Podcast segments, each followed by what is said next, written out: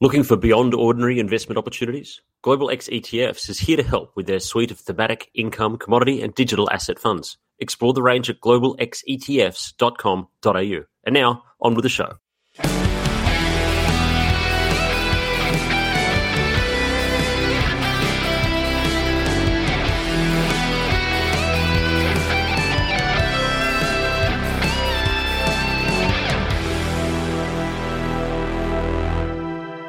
How are you now? Broadcasting from the VFS studios at Lakes Entrance in East Gippsland, Victoria, on the last day of my uh, my not really break, but just sort of a working holiday at a different part of the world. Uh, uh, we are listening. You are listening to the all new BIP Show, season seven, episode one. I got there in the in the end. We are sponsored again, and thank you so much to Global X for all they've done. And a reminder that all of the financial information in this podcast is general in nature. Only speak to a professional advisor about your needs. Speaking of which, I am James Whelan, investment manager at VFS Group. Uh, Colgo's not here. Uh, we'll go into that later. Um, this episode is being recorded in Sydney on the 20th of January 2023. That is incredible that we managed to get there. 22 is behind us. To start the new season, we've got Heath Moss and Kyle Rodda of HLM Investments and Ausbiz, respectively. How are you now, boys? Very Good morning, good. very well, thanks. Uh, now, kick off with just a, a, few reviews of the market because it's a fresh, fresh podcast being recorded here on on this Friday morning. Uh, we can talk about exactly what's going on now, and I think that what we've seen every time we hear someone of any great import say the words "stay the course," the market will naturally come off, and that's the way that it's going to go now. Um, we had Lagarde at the World Economic Forum last night. "Quote: We shall stay the course until we can return inflation." To 2% in a timely manner. And we had Lael Brainard as well with the quote, it will take time and resolve, oh, I hate that word, to, to get high inflation back down to the US central bank's target of 2%. Quote, we are determined to stay the course, um, end quote. Brainard said, that was at the University of Chicago's Booth School of Business. I believe Heath is a graduate of there as well. Um, and then we finally hit the I finally hit the wall in the news cycle here of the the question that I raised at the end of last year's uh, season, the, the, the Christmas show, is bad news bad news? And I went around the table to say it is. A situation comes up in the markets that when bad news becomes actual bad news, as opposed to bad news being good news, that's really that's not going to be a great time for markets. And unfortunately, someone who I respect a great deal, and a lot of people do respect a great deal, listen to what he says. Charlie McElligott, the strategist at Nomura, we have finally hit it. Uh, and quote: "Bad news is bad news." End quote. So there you go. Charlie says it, it is true. Um, and so uh, there's a whole bunch of strategies of what you can do. We've seen the VIX pop down to crazy low levels, um, which means usually that's an indication for a market top or a short term market top at least. And we did see that happen. Absolutely. Uh, Heath, mate, you've put out a note uh, just a couple of days ago, which is great. But what are you seeing now at the moment? Uh, is bad news bad news? Um, does it matter to us? Uh, does it matter to Europe? Does it matter to the US? Go. Uh, look, I, I, th- I, said it before Christmas, and I, I still believe it, it, really is data dependent on that sort of uh, strategy. Um, if I think in terms of bad news being bad news again, it's going to be bad news that is unexpected bad news. Um, I, I, don't see any of the bad news coming out where you know soft PMIs etc. coming through in the US, especially that the market's reacting that negatively to. However, you know, bad news in terms of earnings. Is obviously, the US is going through uh, Q4 earnings now, so finally the big guys, which uh, they're coming up yeah, this this week and next week in terms of earnings uh, report something terrible like a Microsoft or an Apple or something along those lines, and I think the market would take that as bad news. Um, I think the the good news is bad news is definitely in play. We saw last night, we saw it last week with some of the jobs data um, where it was still quite strong. Um, uh, so the market has come off on the back of that, obviously anticipating um, higher inflation and continued uh, rate uh, hikes. Um, but also, on the other hand, we have we've had this period since the market started rallying where we've had a long period between Fed meetings, um, and and we're coming to the end of that.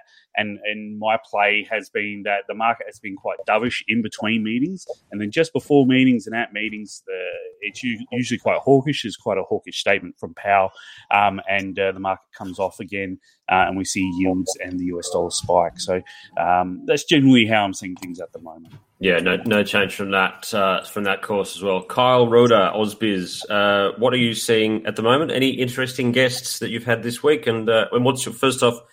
Do you think that is bad news bad news? Same question I asked at the end of last year. Well, I mean, amongst our guests, the bad news seems to be really downplayed, and you know, even amongst the US guests, because t- typically we get our um, obviously American guests sort of first thing in the morning, our um, our time, you know, when the Wall Street closes, and th- there's this kind of general sense that the things couldn't possibly get any worse than it is now, and there's this kind of, I suppose, almost. Um, you know, naive desire to sort of look through any bit of bad news at the moment to, you know, some kind of um, other side of things where the Fed kind of cuts um, interest rate um, uncertainty is much lower than what it was. Inflation sort of trends lower, and you know, actually with this kind of China story evolving over the last few weeks, that seems to have really um, improved the outlook for a lot of I guess brokers as well as you know investment strategists that that we speak to. So, I mean, coming into the year again, at least based on the conversations we were having, everyone was very downbeat. And in the last few weeks, probably because prices turned around a little bit, let's be honest as well.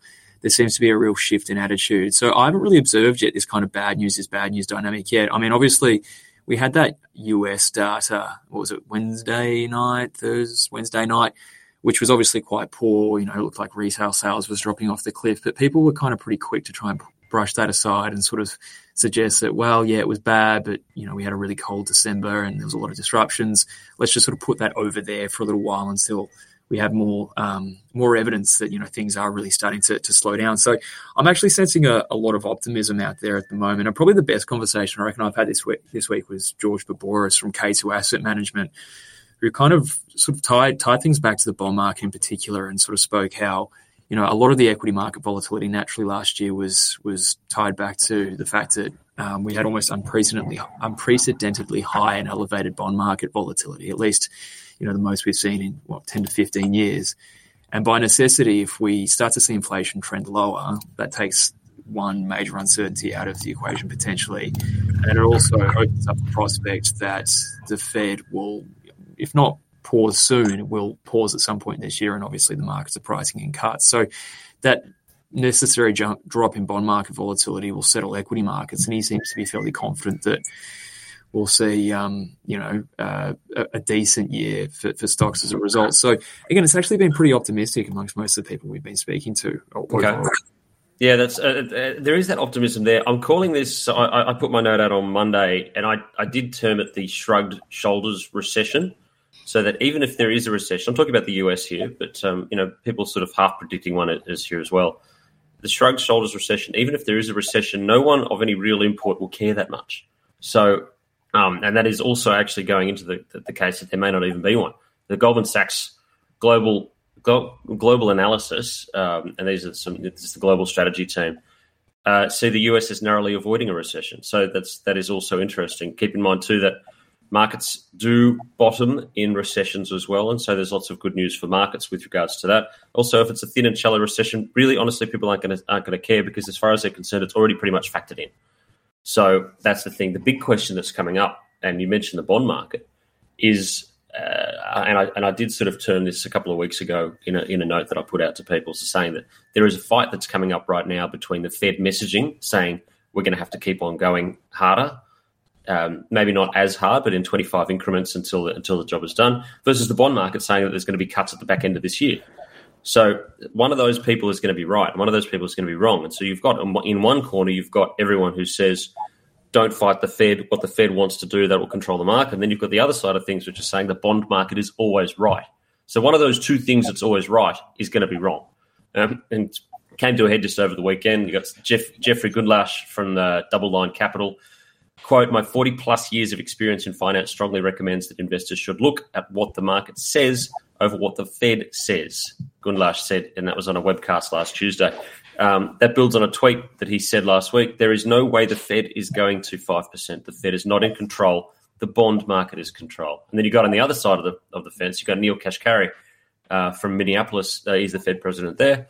I've spent enough time around Wall Street to know that they are culturally, institutionally optimistic. I said it, it seemed almost as if the markets were playing chicken with the Fed. Um, and then Kashkari laughed at that comment. They are going to lose the game of chicken. I can tell you that. So this is this is where it's all coming up to in a head about about who's right. Um, Heath, who's Yes. who's right? Is the bond market right, or is the Fed going to keep on charging higher?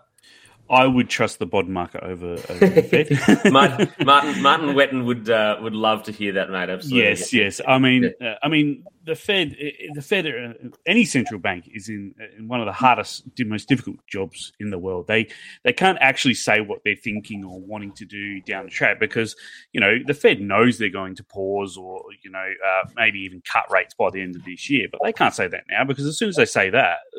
Bond yields start to tank, Yeah. uh, and tank even harder than they have have recently. So they've got to stay the course until they're absolutely certain they've done their job. Um, there's that stay the course phrase again. Yeah. Um, Love and, it. and and and it's it's it's a no win situation because you get lambasted from both sides, you know, um, over your decision making and, and your rhetoric. So, um, yeah, I, but I, I trust the, uh, the the the bond market, um, and and it's not just the bond market. I mean, you can see it um, across the world in terms of where prices are heading. You know, 2023 is going to be all about deflation. Um, you're seeing commodities came off in a big way, uh, energy.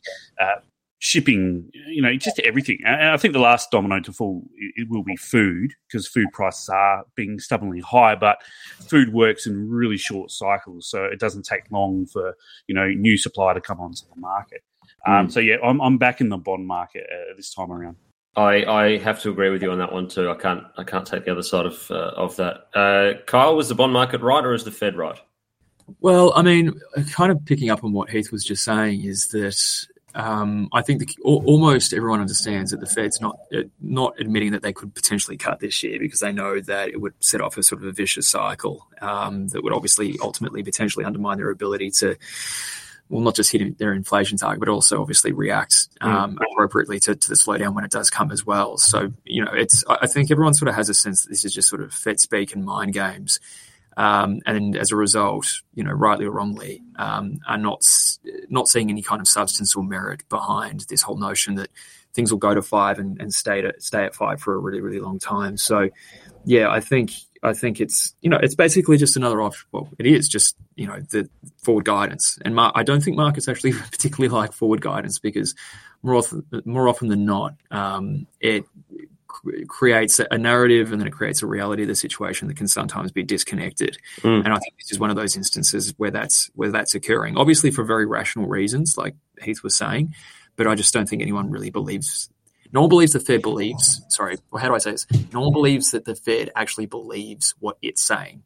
Um, this is like this is sort of taking the Chinese data to a whole new level. And actually, speaking of China and speaking of disconnect as well, let's move over to that part of the world because, as far as I'm concerned, we've got two markets going on at the moment. We've got a US market which is seeing an earnings recession ahead of it, potential actual economic recession ahead of it as well.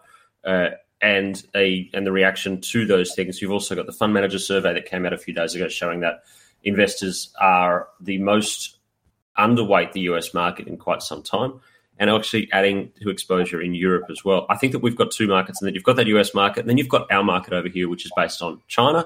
And you've got the, the markets that are leveraged to the Chinese reopening as well. Happy New Year to all who celebrate as well. We're entering the year of the water rabbit. Um, so that the, year of the rabbit coming up.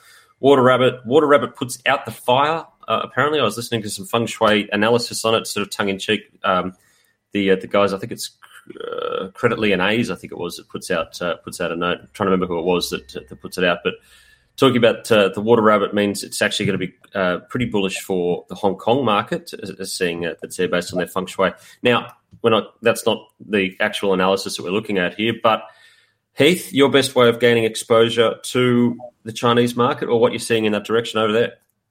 Yeah, look, um, obviously here in Australia, uh, we're sort of a proxy for, for China. I mean, JP Morgan is su- suggesting that uh, the Chinese reopen could add 1% to our GDP this year. Um, so that's the type of influence, obviously, they have on our um, economy. So obviously, the easiest way is resources um, and probably, you know, iron ore and all the big guys, so your BHPs and that. So you could you know, quite easily get exposure there.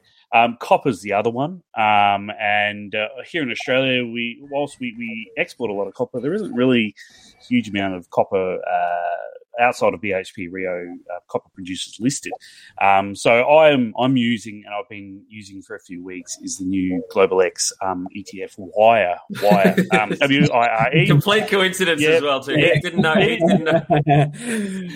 I, I, didn't. I, I, didn't know about. I was actually going to speak about this regardless of the, the yeah. sponsor this week, and yeah. uh, it just it's a new ETF. It's only been listed a few months, um, but it's great. It gives you global exposure to those copper uh, copper uh, miners and producers. So we, you're talking about your BHPs and Rios, but you're talking about your Glencores as well uh, around the world. So that's um, that's trading, I think, around eleven dollars eighty, eleven dollars ninety on our our um, uh, exchange. And then, of course, if you're looking more of a retail or tech side of things, um, there's more direct exposure to China via CNU, the Van Eck um, new China ETF, um, which is more exposed to uh, the retail side of China, so consumer spending. And I, I put it in my note a graph of uh, Chinese uh, household deposits uh, from the other week, yeah. and uh, they have soared. They are they are four to five times higher than what they usually are. So it's similar to what happened here. We know this playbook. You know, we everyone had to stay home, couldn't go out, spend our money as usual, saved up quite a bit of money, and Chinese uh, households tend to save quite quite a lot anyway. Yep. Um, but they've saved up a lot, and that's going to, to be deployed over into China over the next say eighteen months. So consumer spending is, is a, a consumer discretion is going to be an area you want to get a, a exposure to, and CNU has that. And then finally, probably uh, exposure to tech, where China has started to ease back its uh, influence there, or um, you know, being so tough on them, is uh, the BetaShares Asia, the Tech Tigers um, ETF under the code Asia. Uh, that has exposure to um, a heap of not just China, uh, also Taiwan and South Korea, uh, tech giants ex Japan over there in Asia. So they're, they're probably the, the, the best way I'm looking to get exposure to China here on okay. the ASX. Well, hang on, I'm just going to pay uh, pay the bills and show that you know that, that, that we're doing what we're doing. Uh, so take a break from vanilla ETFs. Discover Global X's innovative funds and industry leading research to back your investment ideas. Learn more at www.globalxetfs.com.au. Uh, that's fantastic. Nice, uh, nice bit of reading there on my part. Thank you very much. I'm fantastic at it. Uh, Kyle, uh, mm. China, have you had any really good conversations with anyone about the, the, the, Chinese reopening over the last few months? Oh yeah, without a doubt. And I mean, it goes back to uh, what we are talking about at the top: is that if there's anything that I think has changed the market's view on the global economy, or at least the US economy, um, going from a you know hard landing to a soft soft landing, it's it's basically this surprise with China. Everyone was has been caught off guard by it. And again, once you sort of see that sort of flip in price, especially as the resource sector starts to perk up again, even our consumer, stocks have been remarkable. Um, it's it, I think that's been kind of the swing factor over the last few weeks to really shift sentiment. For, which for me, as an aside, and this is probably you know imprinting my own view on this, is that um, the pickup in commodity prices as a result of what's going on in China and the expectations there could be a little bit of a problem for policymakers somewhere down the line. So that's one sort of second or third order thing that I don't know has been discussed enough just yet. But I mean, we've had stacks of people on. In fact, it's it's almost everyone um, just discussing how to get exposure to China this year. Mm. Um, this continue this continued th- uh, uh, uh, bias towards value stocks in particular, obviously um, commodities, even despite what was generally a, a, the outperformance last year, is is rather interesting, especially because we have the likes of you know, BHP at, at record highs, um, Fortescue at, you know, whatever X month, year highs. There's, there's a lot of enthusiasm there that makes me a little bit cautious about, you know, at least right now where the valuations are and if they're a little bit too, too rich at this current juncture. But, you know, some of the great conversations. A really great guy I, I recommend anyone should follow um, on Twitter and, and, you know, if you ever do watch AusBiz, uh, keep an eye on him when his interviews are on. He's a resource analyst from Lincoln Indicators named Daniel Ortiz. He always have some fantastic conversations with him. And he's obviously he wants to try and get exposure to a diversified miner. He says the iron ore play, and this has come out a lot is that it, don't don't go pure play iron ore um, because a lot of that sort of good news is already priced in. We've got those miners at all all time highs. BHP, for example, at all time highs. The material sector very close to it, obviously as, a, as an extension. The iron ore price isn't really picking up um, quite the same uh, in the same way. Yep. But he says, you know, things like that. Again, wire is what perpetually comes up when people try and talk about just you know obviously a copper ETF. It seems to be kind of the, the best best in market. Again, I'm not not not not getting paid for this, not a plug, but everyone suggests Wire as the as the play on on copper um, locally. I have done. I've actually done that a few times for the last couple of months. So it's uh, yeah. Yes, you're you're certainly once once it's it's it doesn't go um, unnoticed. Yeah, uh, James. Cheers, man. Uh, but the um, same, same original ideas coming out of the stockbroking industry as always, mate. So it's, uh, yeah, of course. I'll try. I'll try and stray from the herd a little bit more. follow. Yeah, well, you know that's right. Follow the flow. Um, but um, but yeah, uh, he Daniel Ortiz again, really really um, great young um, resource analyst, just talking about the merits and relative valuation appeal of Rio at the moment as as a play on the China story above anything else. So twofold again diversified miners but also i think just be really wary at the moment because everyone's all of a sudden very excited on the space and that might might mean that things are again a little bit a bit rich up here Well, it's it's it's difficult to buy BHP at this particular area, which is sort of why I was just thin it out with an ETF. It's a bit easier to do so. I used to actually just invest straight in the copper ETF that was listed over in London. COPA was the was the stock code over there, and that was just basically the same to just just track the copper price. So it's sort of a, a futures ETF note thing. Um, but if you look at the in- inventories of, so this is uh, who posted this. Uh, Rojas, uh, who we follow as well, she posted it, but it was straight out of Bloomberg, and I'll put it on the website as well. So please go to wheelandcapital.com uh, and, and check this out on the website. It, it's headed running on empty. LME inventories have plunged to the lowest levels in at least 25 years. So that's aluminium, copper, nickel, zinc, lead, and tin sitting on. Um, that's the on warrant. That, that's the stocks at the London Metal Exchange. That's that's really thin, and it's a pretty scary chart to go. If China's if China's reopening, and if they're actually providing a little bit of juice uh, to their building industry, and they get a little bit of uptick in that, there's literally not enough stuff uh, to, to to build it as they start to stockpile again, and there's just nothing there now. That's that's troubling, but it does show you why these things are at their all time highs, and it does show you why if you sort of close your eyes and and and and get into it, then go for it. I still say buying copper on dips is the smartest thing you can do, and your kids will thank you a very long way from now. Uh, now, was there something else? Oh, yeah. So, just sticking with the Chinese thing, I have a difficulty, and Heath, you and I have mentioned this a little bit too. That I I have trouble buying direct Chinese equities, i.e., Alibaba and Tencent. And I know that Tencent has doubled since the Chinese reopening. That was it. it we were banging the drum saying that was going to happen, and it has happened. Fantastic, great! You win a you win a prize.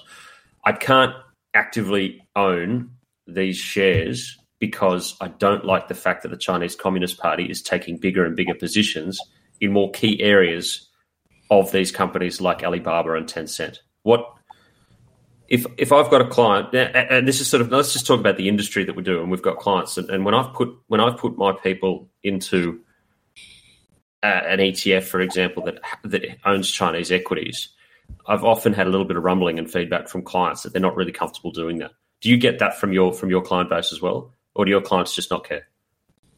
Uh, no, I haven't really, I haven't really had any pushback um, on, on that side of things in terms of Chinese uh, and state uh, influence on on Chinese shares. I suppose because you know it's a bit diluted because you know doing everything through an ETF and we're not going direct. Mm. Um, I'd love uh, to be buying a Hang Seng uh, ETF at the moment, listed on the ASX, but there isn't one. So, but uh, you know, obviously, like I mentioned, those two Asia and CNU before. Um, you know, you're buying a diversified portfolio of, of um, uh, Chinese uh, companies there, um, and, and to me, the the influence has always been there, whether it's been indirect or you know the, the, the CCP has always put pressure on their companies. They don't want them to get more powerful than the government itself, etc., etc. Um, so it's now just being made official. Um, so I mean, look, I, I dare say I will get some pushback um, there, but uh, in terms of the ethical, moral si- side of investing, generally the only pushback I get is uh, is gambling. Um, people don't want to be involved in gambling stocks, so.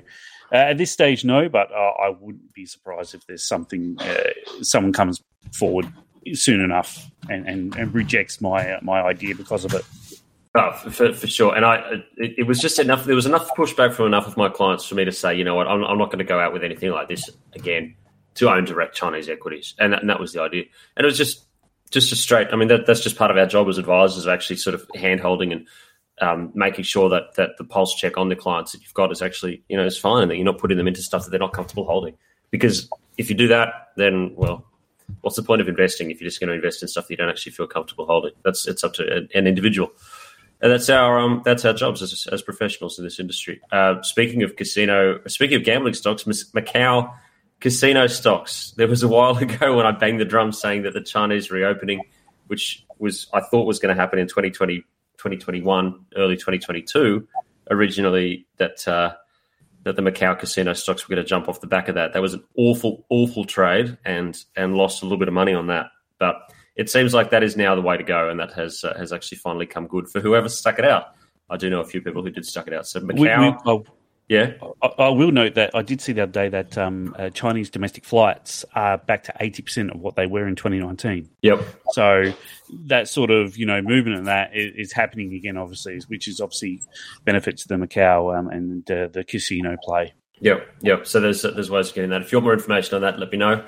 I did have some numbers because they're all numbers and I forget the, the, the numeric Hong Kong listed uh, numbers that they do. So the second that I sell something, I forget about it. But you can just look up the Macau casino stocks. It's there. I think Wynns is in there. Las Vegas Sands is up there as well. Sands China, that was the one that I, that I liked as well. Uh, eh, what else have we got that's going on in this market at the moment? So we've talked about that. We've talked about Asia. Now we've got reporting coming up uh, this week ahead. Who have we got tonight? We've got Schlumberger, State Street, Huntington regions. Um, we've seen the bits and pieces. Now let's talk some stats.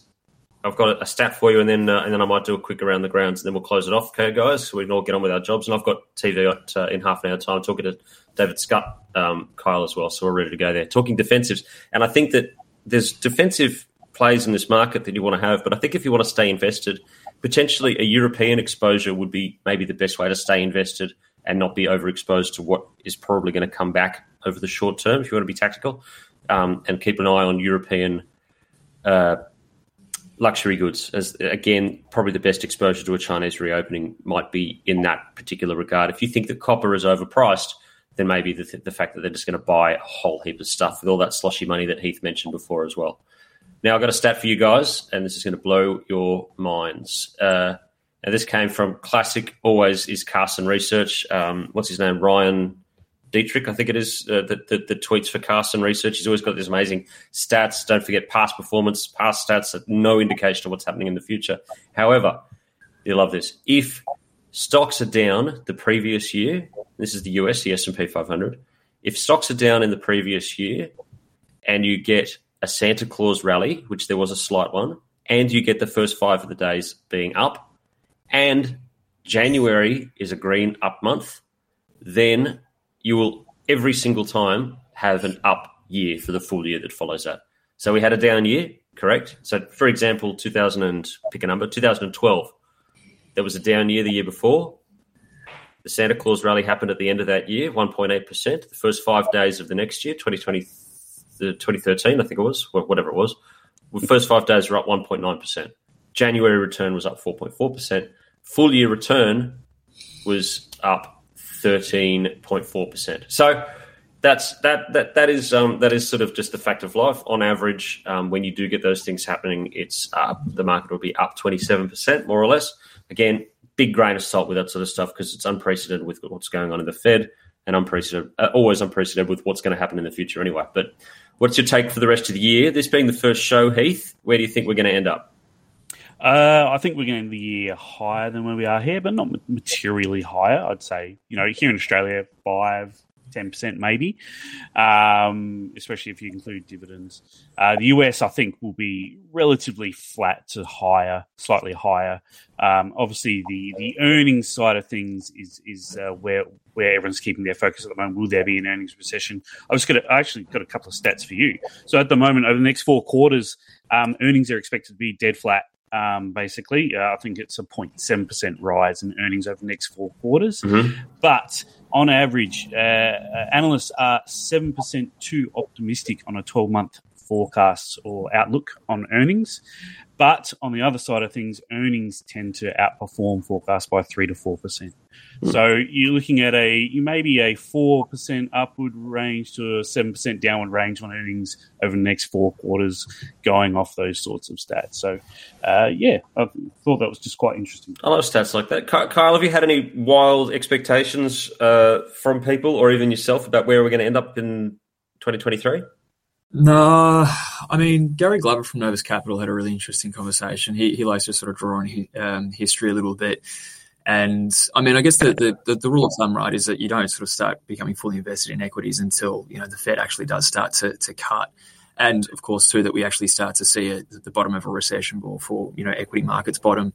And he sort of draws the parallels to the 1940s and 1970s and, and sort of sticks with this whole notion that we have seen a regime shift where you know, like like the RBA actually spoke about, you know, in that in that really, uh, well, Governor Lowe spoke about it in December, in that really interesting speech about you know the outlook for inflation in the in the much longer term. That the supply side is is far less elastic than it used to be, and therefore we're going to have periods of you know very high inflation or inflation that's been you know above target and, and will require much more active policy making as a result long story short, he seems to think that you know we'll, we'll, start to see markets that are much more range bound in the longer term, and you know we're not talking 100, 200 point ranges, but ones that could, you know, fluctuate in sort of 10, 15% ranges up into, into the downside.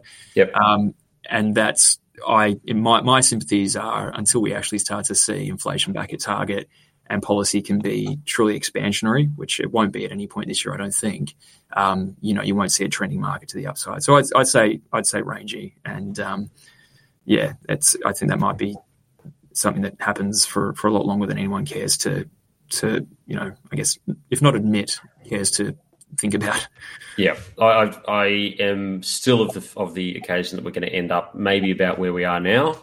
I mean, we're already up almost four percent just in the US, you know, and we're up a bit more than that because of everything that's going on with China. But the well, we're up, we're up as well. We're up. If you look at a fifty-two week um, calendar year, we're up one and a half percent from this time last year, and it was nine. It was the nineteenth of January last year. So I was looking back at it when I was just going writing through the report yesterday, where we had that big puke um, yep. At, at, when when things started to turn, you know, go tits up. So, you know, the US market's different, but the ASX 200 is actually over the last 12 months, yeah, it's been volatile, but we're back above where we were before the, the RBA started its rate hiking cycle. We're, we're doing, mm.